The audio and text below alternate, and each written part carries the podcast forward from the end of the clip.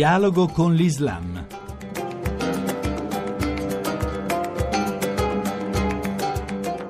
Bentornati all'ascolto di Dialogo con l'Islam da Riccardo Cristiano. La vicenda delle statue velate ai musei capitolini in occasione della visita del presidente iraniano Rouhani a Roma ha suscitato un dibattito acceso a livello globale. Ne proviamo a parlare a partire da due considerazioni. Alcuni hanno parlato di rispetto dell'ospite, altri hanno parlato del rapporto tra religione e arte. Sentiamo per prima l'opinione del direttore dei musei vaticani Vaticani, il dottor Antonio Paolucci. Per parlare dei rapporti tra arte e religione bisognerebbe far mettere su un seminario internazionale di tre giorni, quindi, e non abbiamo il tempo adesso, stiamo al fatto. Avere velato i nudi dei Capitolini perché veniva Roani è una stupidaggine, basta. La stultifera navis, la nave degli stupidi di cui parla Erasmo, è sempre carica, carica di, di, di gente che prende queste decisioni. Ecco, lei non ci vede una forma di rispetto. Se, per esempio,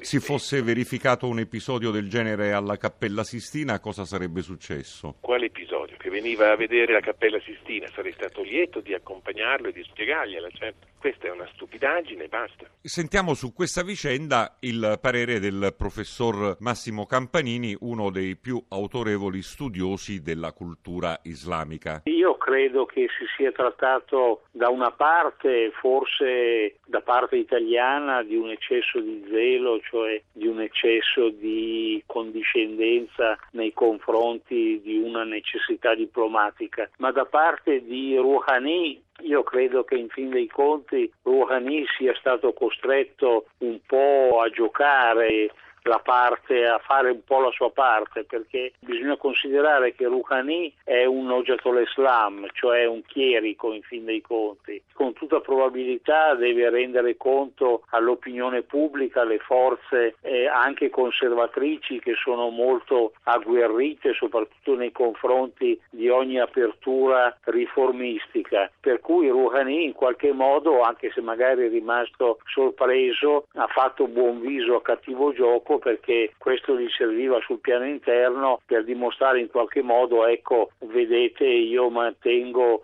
salve le posizioni della moralità islamica, la questione è un pochino anche grottesca da un certo punto di vista. Sentiamo adesso l'opinione della professoressa Farian Sabai di doppia nazionalità, italiana e iraniana. Secondo me il rispetto c'entra poco ed è significativa la vignetta di mercoledì mattina sul quotidiano La Repubblica dove si legge questione di rispetto per non urtare la sensibilità di 17 miliardi di euro perché 17 miliardi di euro sono gli affari che eh, Rouhani ha firmato con l'Italia nell'occasione di questo viaggio.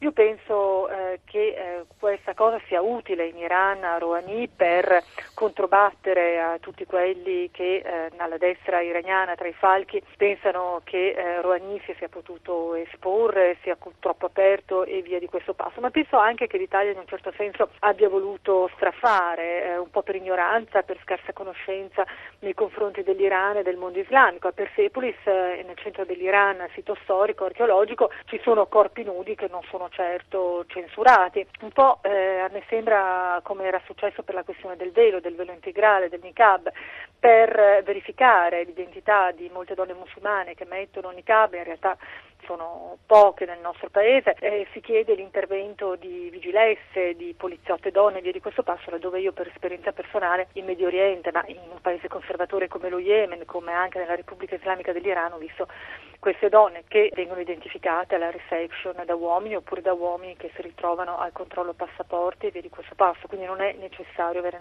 una donna che li controlli. Quindi di nuovo forse è il caso di conoscere un po' meglio queste culture prima di prendere provvedimenti che fanno cadere poi l'Italia nel ridicolo, perché mercoledì mattina alla conferenza stampa del presidente iraniano Rouhani, di fronte alla domanda si è messo, non dico a ridere, ma a sorridere, divertito. Grazie per essere stati con noi sin qui. Chi vuole ci può trovare anche su internet all'indirizzo dialogoconlislam.rai.it.